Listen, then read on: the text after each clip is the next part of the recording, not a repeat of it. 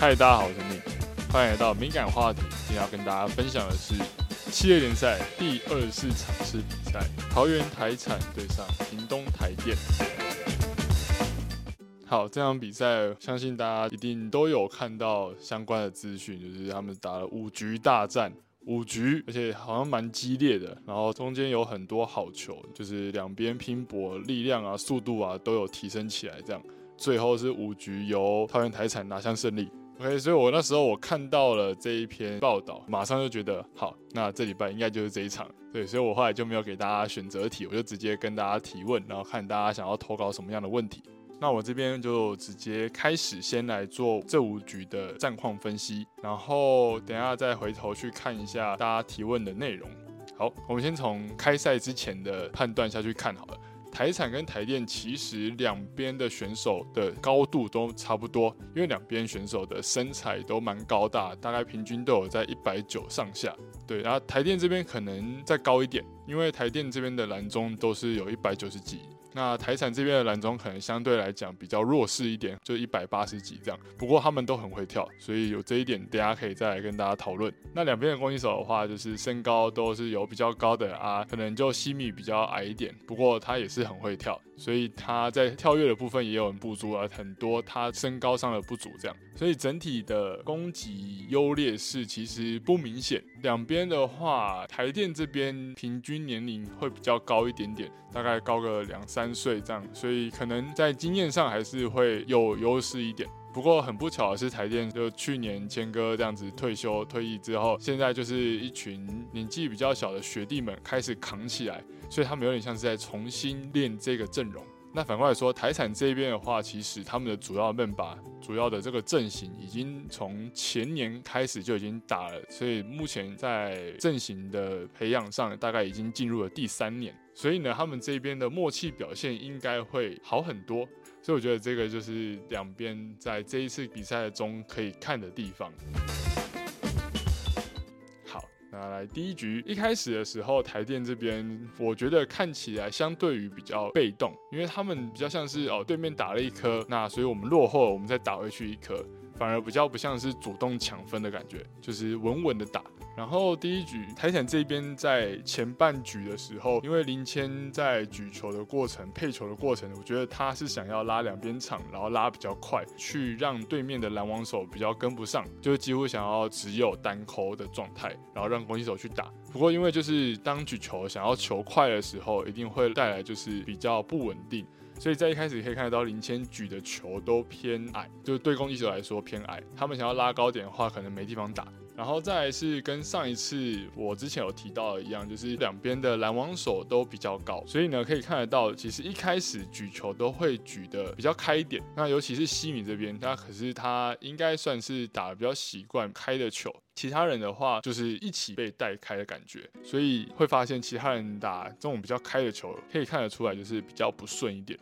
就是如果大家还有兴趣再回去再看一次的话，应该可以观察到第一局的前半局有这样的状况。那台电整体来说，它的攻势以两个中，然后跟文成或是正良为主，比较像是小杰如果在前排的话，小杰一颗，文成一颗，小杰一颗，文成一颗，或者是小杰一颗，正良一颗。那如果换移辉的话呢，就是一样，移辉一颗，正良一颗，移辉一颗，文成一颗这样。所以三支前排攻击手，或是这两到后排这样，三支攻击手的攻击配球其实蛮稳定的。我觉得这一点可能也是在找说今天谁的手感比较热。台湾这边的话，就是一开始是以两个主攻手为主，那其他人的话就是为辅助，这样可能就比较像是哦大炮一颗，中一颗，大炮一颗，副位一颗，大炮一颗，中一颗，像这样的方式去分球。所以他们的主要火力可以看得到是在大炮手这一边。那这一局看下来，其实可以看得出来说台产的默契看起来比较好，而且气氛很不错。尽管他们在比较弱势的状态，但他们气氛就是不会不好。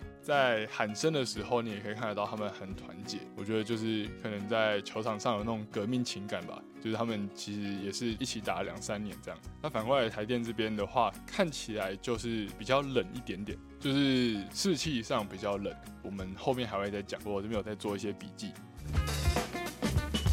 然后在局中的时候有遇到一个状况是，哦，我觉得这一点是很值得讨论的挑战系统。就是挑战系统，我觉得目前台湾的挑战系统的一些拍摄角度啊，还有一些就是跟判决上的运用，还有可以进步的地方。就像是今天我想要抓台产的触网，或是我想要抓台电的触网，所以我是不是应该要相对应的拍摄镜头，可能是对着那个方向，而不是哦我全部统一用左边的镜头啊，不管你是台产的触网还是台电的触网，我都用同一颗镜头，那真的是没有办法判断这颗球到底是不是有触网，因为拍摄角度的问题，然后就没有办法有一个很好的判决，那最后就等于是都还是看裁判自己在判定，那我觉得这一点就有失我们要挑战系统的这个触初衷，因为挑战系统一开始的运用应该是在可能很细小的 touch 啊，或是好像很模棱两可的触网啊，在这些状态下可以去辅助裁判判决。那可是如果说你也没有办法拍到裁判看不到的地方，而你也没有办法拍到就是裁判或是其他人可以去抓到小犯规的地方的话，那其实这个挑战系统好像是没什么用，因为最后就是哦裁判觉得是怎样就是怎样。对啊，所以就像这边有一颗是教练想要抓的是文成触网触的是标志杆以外的网子，但是结果挑战系统抓的是台产有没有触网，那这点就很奇怪。如果说他要表达他的目标是要抓什么东西的触网，那结果你跑去判另外一个触网，那之前就已经讲过是在五秒内可以提出挑战的要求，那你这时候你又不给人家去挑战他想挑战的东西，那我们这个规则就等于有跟没有一样啊。那第一局看到局末的时候，你会发现在双方的中的得分率其实都很高，只要有中就一定会得分，大约都有八成以上的得分率。那看到局末的时候，这一点就很重要，因为亏有威胁性之后，两边场几乎都是单扣，就是都是一支拦网去对一支攻击手。那这时候其实攻击手打球有角度的话，有想法的话就很难拦。不过最后是由台产这边拿下第一局。好，那这边节奏加快一点，我怕等下录太久，因为跟之前一样有五局，我们就一次给它录到四十分钟。好，那第二局的话，整体来说台产的攻击角度很不错，他们开始去挑战一些大直大斜的部分，尤其是就是我觉得锦龙这边好像有开始有一点作为，而且又刚好台电开局的时候攻击失误比较多，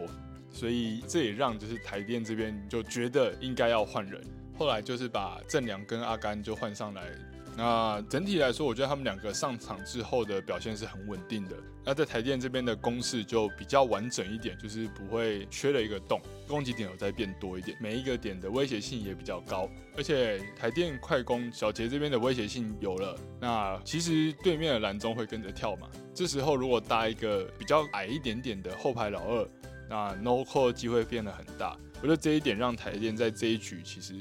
拿了不少的优势，那最后第二局是台电拿下来。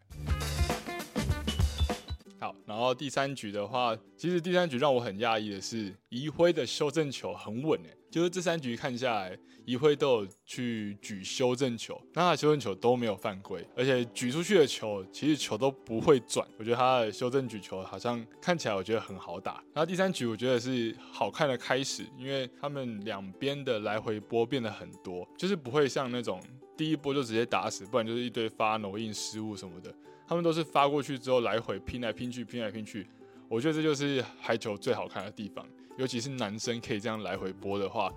真的是好看。不过在第三局的时候可以发现，台电这边的一二号位的防守就是防守斜线，像那个举球跟复位的部分，他们防守的成功率可以再高一点。我觉得那一点应该说我们攻击手还蛮习惯，尤其是打巴库的时候，右手很很蛮习惯切那个位置。那切那个位置，其实对面的拦网也不好拦，所以这时候真的一定要靠后排的或是前排那边推下来的攻击手来防守啊。不过他们这边如果没有补起来的话，那边就很容易是直接得分，直接失分这样。台电这边有把玉人换上来举球，那那他上来之后，可以发现他举球举给中的比例变得很高，甚至是让两边的分差从五分差变成平分。我觉得这一点是很不错的，因为他找到一个突破点。就今天球稍微揭开也没关系，我一样举给中，因为他的手感很热，因为他的得分率很高，我应该就是要多给他。那他有做到，其实分数就会慢慢的拉回来。那台电甘明秀这边的攻击有越来越有火力的趋势，其实他的攻击出手比较慢一点，他的挥臂速度是快的，但是出手的时间点是比较慢。然后同时他又是有把自己的手臂拉到最直的那种。然后往前直接敲下去，这样，所以它又有高的攻击点，但是因为它出手比较慢，出手比较慢这一点跟高的击球点这一点，这两点融合起来之后，其实就是对方的拦网者很容易跟着你一起起跳，但是因为你出手慢，所以对方的手其实也开始往下掉的时候，你再用你的最高点打过去，那这时候刚好都很容易打在对方拦网手的指尖，所以就可以看得到。其实阿甘打了很多他取的球，他取奥，他取硬，或者他取喷出去都是，因为拦网手并不是在一个最完整的状态去拦到这颗球，而是身体的重心稍微往下掉了，惯性稍微往后缩了的时候，这个球打在你手上，所以就很容易往后喷。我觉得这一点就是阿甘也不容易拦的一个优势。在台产就是锦龙这边的攻击点有开始变稳。得分率也高，就是他有越打越热，他的直线威胁性很大，然后他本身就高，他其实也会跳。以前就只是，我记得他以前就比较不会打直线，那斜线的话就是一直往二三米那边去去灌啊。现在的话，他的角度变得比较有变化之后，他的得分率也是跟着就起来。但这一局可惜的是，锦龙他的攻击点、攻击火力起来之后，其他的其他位置的攻击手好像。就没有那么热，有点熄火。橘木的话，台电这边文成发球，它本身就稳定性很高，那它这时候只要再加压一点，它的威胁性也很高，所以它在最后有很多颗的发球破坏。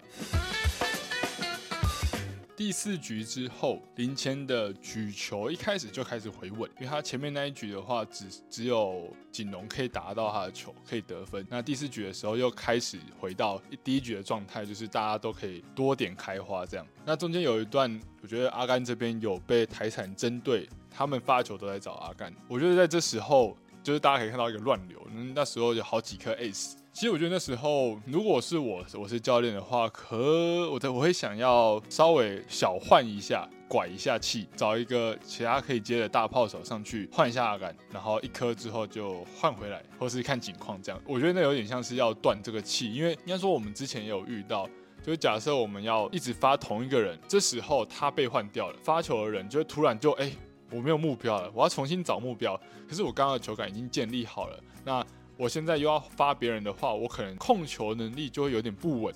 只要有那么一点点不稳，这个球就可能变呛死，或者是他自己就直接发奥赛。所以我觉得这是一个我自己会用的一个小手段，而且台产顺的这一波从发球开始，然后接着拦网啊、攻击啊，都开始有更多的有效突破。直接跟台电拉了七分的差距，然后才让台电去拿回下一分。其实这个中间这一段其实过了蛮久的，我觉得这个应该是有地方可以再做调整。那在局末的时候，我觉得那在局末的时候，我觉得西米啊、锦龙啊，他们习惯的得分路线有点打不太出来，很像西米就是打一个漂亮的斜线，而锦龙就是习惯老三飞进去打这样。但他们习惯的攻击路线开始有双扣的情况的话。他们就会想要闪，我以前也会遇过，就是只要有双扣，我就会想要闪更多。但是有时候会变得闪太多，因为没有没有没有好好控制的话，可能变得闪太多啊。其实你没有闪，对方也也摸不到，你只是因为心理的因素，你想要闪，你想要闪的更多，然后闪到自己失误。我觉得这个就可惜了一点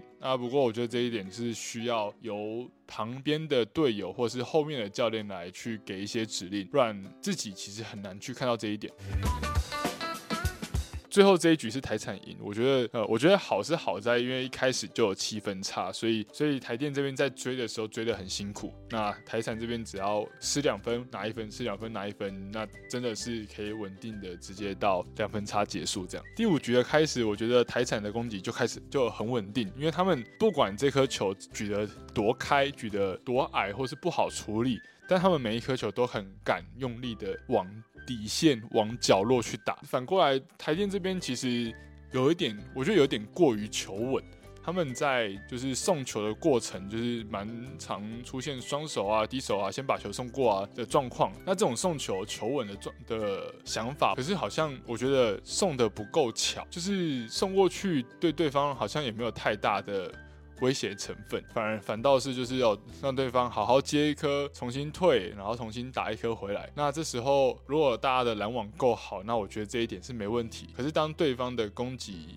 能力是已经热起来了之后，如果我们再送一颗呛死 ball 给他去。重新拷回来的话，那对我们来讲会是一个比较大的威胁。第五局在中后段的时候，台产这边做了一个很好的选择，是我觉得刘玉玲在这边在末段的得分率。变得比较高。林谦这时候，那林谦这时候注意到他的得分率变高了之后，他其实给他的球也会变多，因为好记得好像连续有个两三颗、两三波都在给他，然后让他在持续得分。其实这点我之前也有跟大家分享过，就是就是当这个球员他的情况变好了，他的手感热了的时候，你应该多给他一些球，让他多拿分，然后遇到等到对方都完全都注意他的时候，再开始换人。换人给那这边他们就做的，我觉得这一点做的很好，是玉林这边多拿了几分之后，然后再开始给其他人，而且他们也因为这样，就是整体的士气会一起往上提升。那另外一边台电这边的话，我觉得看起来相对士气比较低迷一点，呃，比较没有那么团体战的感觉，大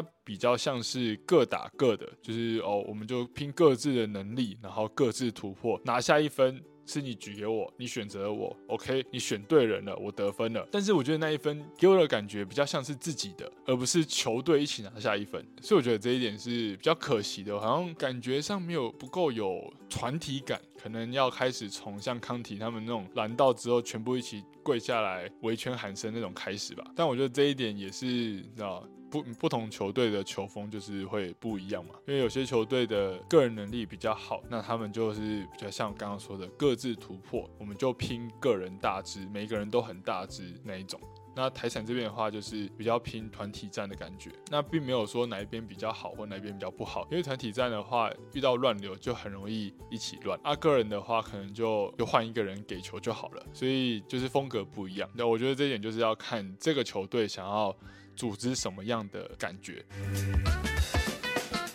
最后我自己观察到一点，台产这边我觉得也是有一点可以跟大家分享的，就是攻击手一定会有被拦到的时候，就是不可能。每一颗什么百分之百全部得分，或者百分之百全部打过，总是会有偶尔会有时候是会被拦到的。可是我觉得有时候被拦到那种感觉，并不一定是攻击手的状况不好，而是有可能我就是刚好被拦到了。那这时候如果举球员再继续把这颗球给他的话，我觉得他是一个相信攻击手有能力的一个相信的表现。可如果这时候举球员开始去分其他人球的话，那我觉得就是对其他人来说没有什么差，就是哦。换别人要得分了，可是对这一个刚刚被拦到的这个攻击手来说，他是一个心理压力很大，就是举球员不相信我了的这种感觉。当然，我觉得举球员也许只是在情况上的判定下，他觉得他应该要先给别人得分、抢分为主，这样就是长时间下来，对于攻击手的的信任程度也是一种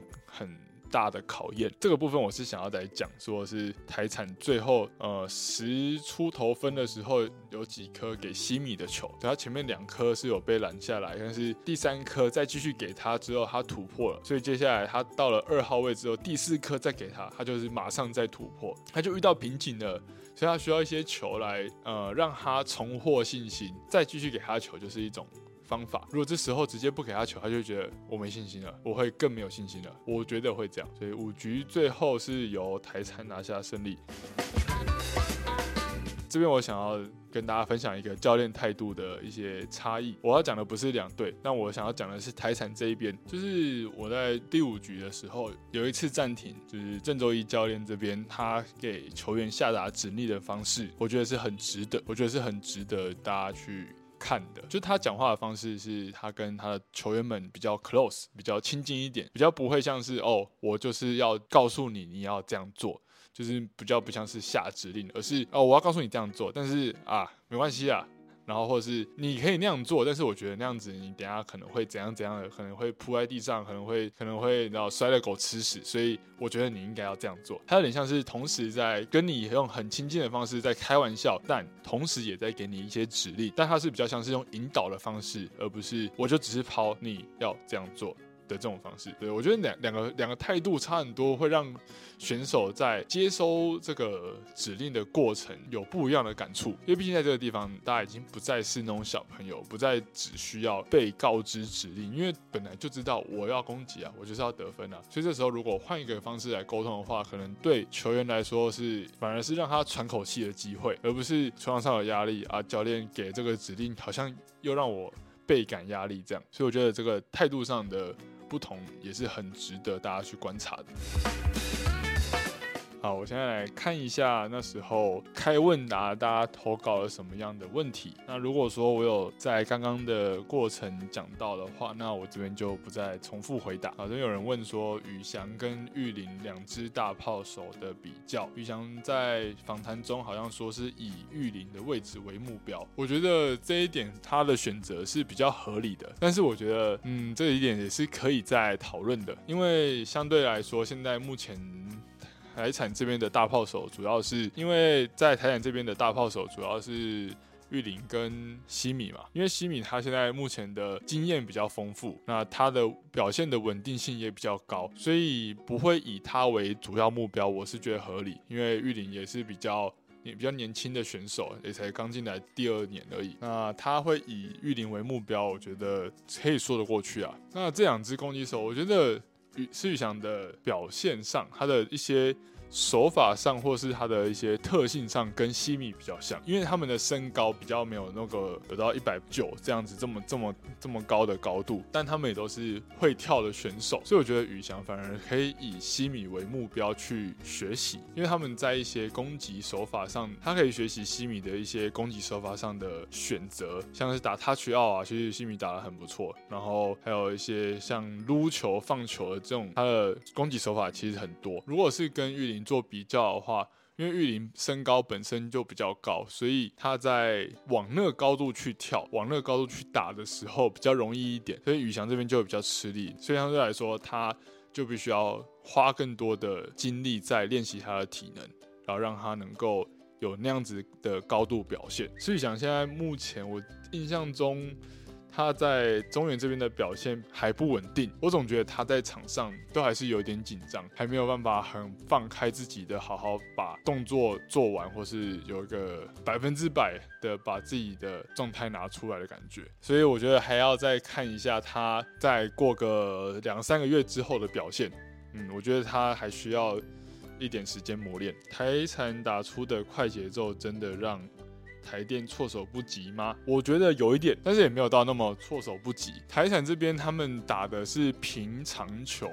还没有到大 B 那么快，所以这一点在台电这边，如果拦网都是以一对一拦网为主的话，应该都还是可以跟得上。但是台产这边同时有另外一个优势是，他们人都蛮高的，所以在击球点、在击球角度上的表现也也都很不错。我觉得主要是这一点。击球角度上的表现，让让台电这边很难去拦到他们的球。想知道台电输在哪里？我觉得是好像默契真的不够啊。因为目前看起来，说实话，举球员是在球场上是碰最多球的人。自由接球，举球要举；攻击手要打，攻击手接球，举球要举，然后攻击手要打。就是不管谁来接这颗球，都是全举，然后最后由攻击手来打。那攻击手又有很多支。那可是举球通常在场上只有一个，所以我觉得他们很需要时间去配合，时间去磨磨合他们的默契。一局一颗有举球员举出去没有人打的这种失误的话，就是短期看下来失误没有很伤。但是如果一局就差这么一分的话，那其实就差很多。因因为一局可能最后是两分差嘛，那你少输一分，你最后是一分差，你还可以跟他有很多的丢死嘛。可是如果说你就是多这么一分的话，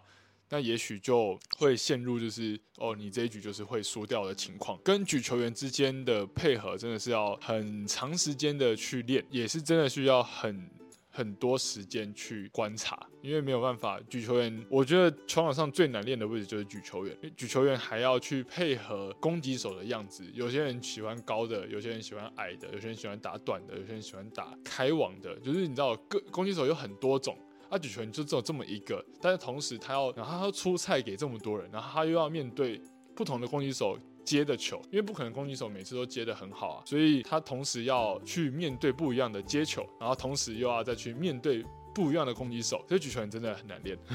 我只能这样说。那反过来就是，可能我觉得台产这边的他们配合了两三年。尤其是零签嘛，都零签在举，所以是真的有差。我觉得台电输目前就是输在他们互相还不够熟吧。想知道台产针对台电的换位拦网是否有必要，以及是否算成功？算啊，有得分就算成功啊。不管怎么样，我觉得只要有得分，有达到你想要的目的，都算成功。那至于有没有必要的话，我觉得这一点也可以再讨论。因为有时候拦网这件事情，那假设 A、B 两人，A 是打快攻的。B 是打复位的，好，那假设我这时候我要他们去换篮网，我是教练，我换他们篮网是看这个教练看中他什么？可能我觉得 A 很会拦直线，那 B 抓直线的时间点比较抓不好，所以很容易一直被他打右手，然后打他需要，所以我把他们两个换过来，或者是 A 的高度比较高，啊 B 的比较矮，啊对面攻击手又比较敢打直线，那这时候换当然换啊，因为没有差分。我要的是这一颗篮网有效，我又不是要他们两个换攻击位置。我觉得这一点是一个